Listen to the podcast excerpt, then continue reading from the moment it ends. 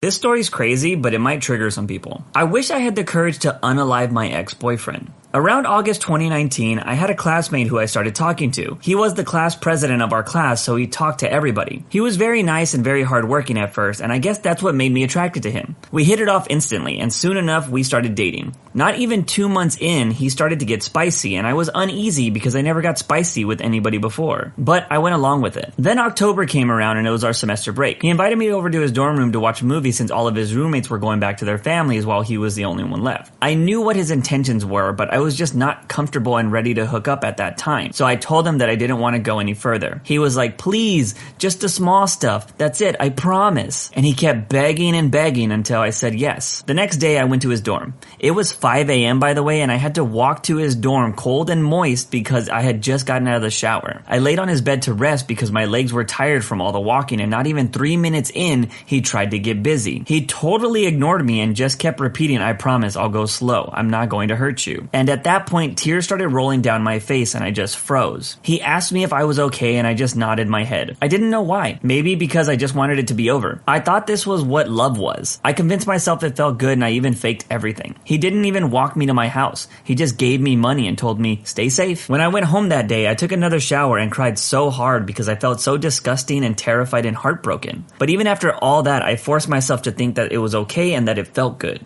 It didn't stop there. He would harass and assault me in class in front of my friends. My friends were making fun of me and my other classmates were talking behind my back and agreed that I was a floozy. I stopped talking to some of my friends because I didn't want to make them uncomfortable because my boyfriend would start to grab my honkers and play with them in front of people. I let him in my apartment to have sleepovers and do whatever, like he was paying rent. It was a one bedroom apartment and I lived with my older sister and whenever he was there, we would stay at the bedroom while my sister slept in the living room. She would usually sleep there anyways because she would arrive home late from school because of practice and stuff. And I would still feel bad that she had to just sleep on a couch. But yeah, it was so bad, the hookups I mean, that he would only last two minutes max and didn't care if I finished. He just told me he'd get me next time. Spoiler alert, that never happened. It was so bad, some of my friends were concerned and I told them that I was fine, despite all my other classmates judging me and eyeing me like some kind of monster. But they would rarely take a second look at my boyfriend. I would pretend everything was fine. I had rose tinted glasses glued to my face. I thought this was what love was. The feeling of being violated, uncomfortable, I get sick thinking about it. But I loved him. I loved him so much that I spent my month's allowance on gifts and food for his birthday. While I paid for all of my food and treated myself on my birthday. His gift to me was thrifted shoes that didn't even fit me and hookups that only made him feel good. I loved him so much that I was willing to miss my sister's long awaited musical play just so he could get a piece of me. I loved him even though he would ask me for money when he knew I received my monthly allowance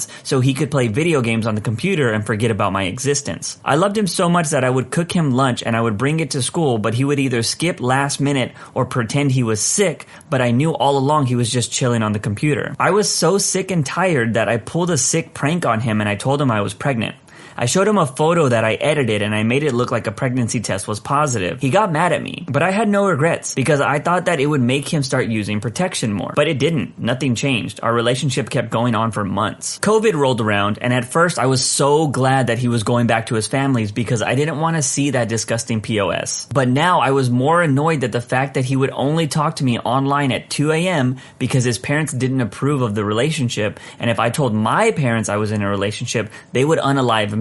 I ruined my sleeping schedule because of him. This kept going on for months. Until it hit around June, where he would force me to do spicy things in front of the camera. I sobbed whenever he did that, and I told him I was uncomfortable. He would get angry at me and he would go on for hours. He would stop talking to me when I said no, and he would say, You don't love me anymore. I just want to see you. Stuff like that. I would finally agree and get it over with. I would cry while doing it, but he just didn't care at all. Like his main objective in life was to get off. And after he finished, he would say nothing and end the call. He would later text me and say, I gotta go to sleep. My mom will find out that I'm talking to you. Good night. And he would leave me there to cry. The same month, he broke up with me over some stupid little stuff his brain couldn't comprehend. I told him once we are through, there's no going back. And he would cry and beg me to stay, but I had some self-reflection that time and I told him to F off. I got my revenge or what I thought was revenge. I would tell my classmates he was a monster and he would hurt me and they would feel sorry for me. But they were still friends with him and they would make sick jokes. My ex told him that I was a monster and that he had no idea what I was on. I took his spot as the class president because I was better in it than he was. But in the end, it would just take a toll on me because of how much work I had to do. He was still my classmate, so I had to tolerate him. I had to tolerate everyone. I felt sick. I only had four friends, but I'm really glad that they stayed with me. But to the people who are probably wondering why I stayed as long as I did, it's because I was stupid and I didn't know any better. I thought this was love. I am dumb. I also blame myself for staying as long as I did. I wish I snapped out of it and left immediately. But he also said that he would harm himself if I left, so I was scared. Whenever I said no, he would give me the silent treatment and he would be mad at me. He emotionally and physically hurt me. I had developed trauma and got nightmares because of it. I never got any sincere apology from him or my classmates. I don't even want to see their faces anymore. I want to unalive him. If only I had the courage to smash his face, tear him apart while he's still conscious, or run him over with a truck, slice off his member and just hurt him alive. I want him unalive, and every single time I think about hurting him, I have no regrets or disgust. I'm not sorry for thinking about it. I'm not sorry for daydreaming about unaliving his throat or making his classmates drink his blood. I want to grill his chopped member and feed it to the people who judged me, especially those two girls who called me a floozy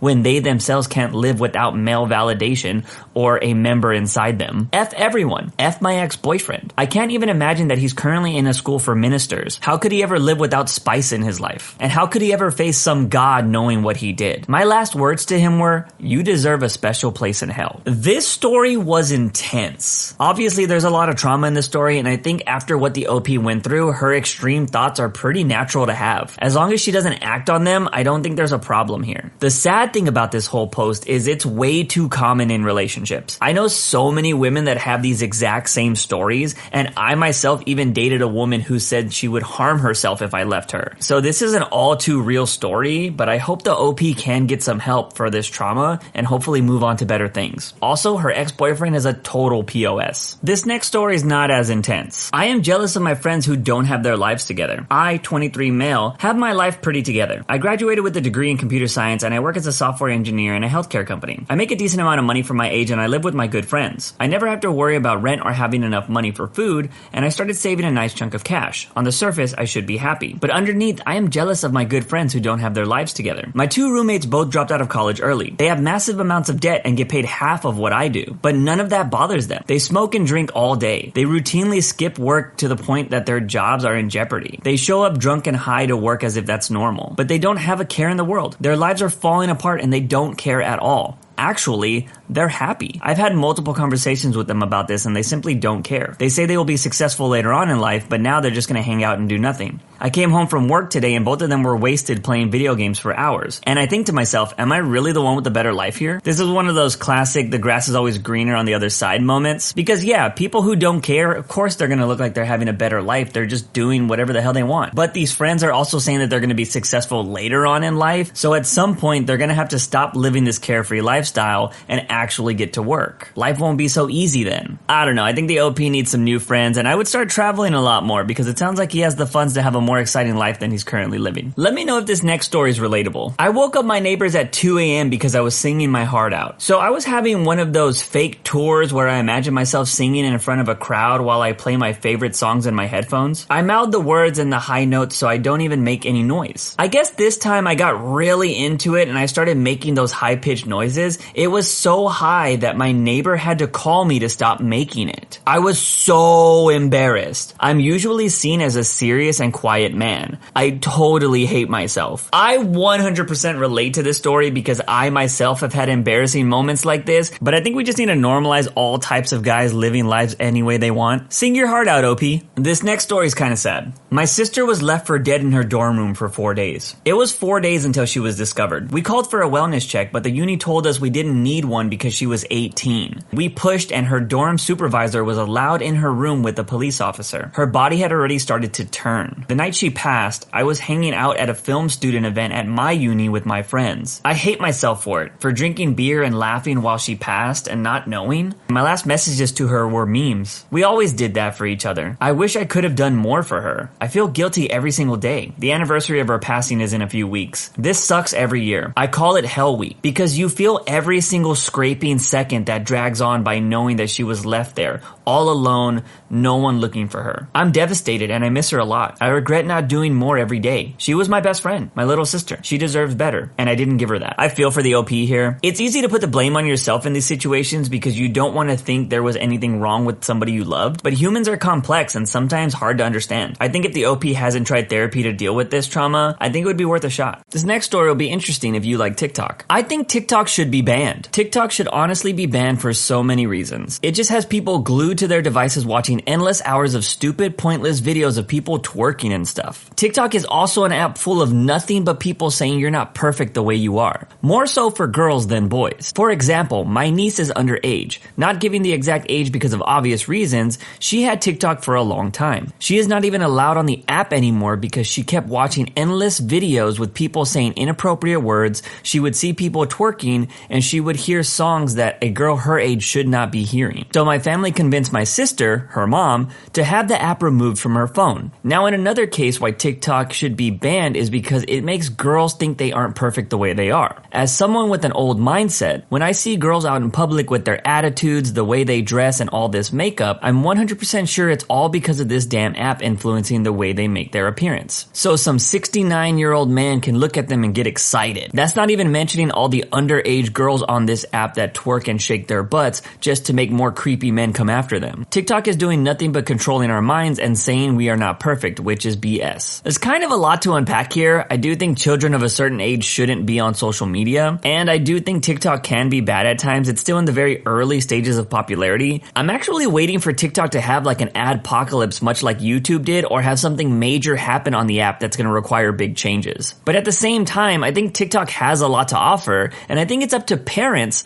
to make sure their kids can be kids instead of getting caught up in social media influence. With this next story, let me know if it's relatable. Music gets me off better than my husband. I should start with that I've never written a confession on here before, but I'm gonna give it a try. My husband and I went down to Mexico on a four day weekend where we were supposed to get married. We canceled due to family drama and ended up getting married later in the year. And we had the weekend off already, so it seemed like it fit. We stayed in a very nice hotel right on the beach and did a lot of Molly throughout the weekend. We had some of the best times we've ever had in our relationship, with or without hooking up. And I will say, the hooking up was fantastic. On the second night, we ended up popping our first capsules at a very cute beach bar with food and drinks where I was able to keep my feet in the sand as we ate dinner. And we did a lot of tequila shot. Our server definitely picked up quickly that we were on something. And he read the room. He was attentive, but it didn't kill the vibe. Followed up the beach bar with a nightclub and also on that beach, I'm positive it was full of drug dealers and cartel members.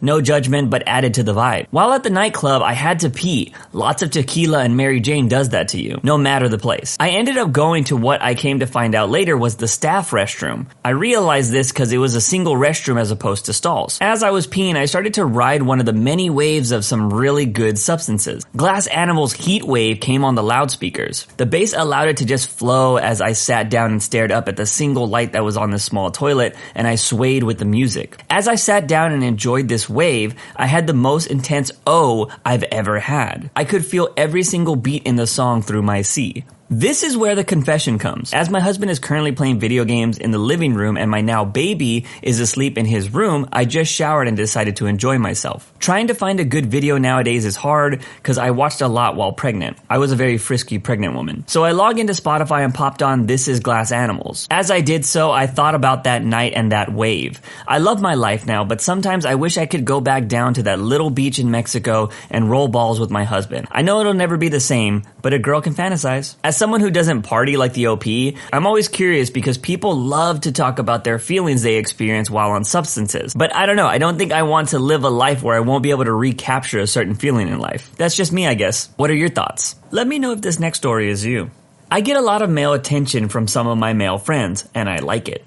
I'm in a big friend circle with both men and women. And while I get along with everyone, there are four guys heavily flirting with me on a private chat. I'm trying to keep it platonic and not give any of them any hope, but I absolutely love the attention. I love feeling wanted and liked. There's one guy that caught my eye the most, and he's by far the closest to my age, but I feel like I reached the point where even if I developed strong feelings, I couldn't pick any of them. Especially because my ex was a part of this friend group as well, and has strongly distanced himself from us since I broke up with him. I just feel so floozy, or like a pig pick me, those are probably not the right terms. However, as bad as it feels, it also feels so good after being ignored and rejected nearly my whole life. Am I the jerk? I could see why people might not like this OP, but if she's single and not leading people on, I don't really see anything wrong with her liking the attention. The moment she thinks she deserves the attention, that's when I think it's toxic. Also, if you've ever had that feeling of being ignored or rejected, when you get that validation from somebody or many people, it's pretty intoxicating. So I totally relate to this story. So that's it for today's episode. Let me know your favorite story in that comment sections down below. Don't forget to follow on Spotify and hit that subscribe button if you want more content like this in the future.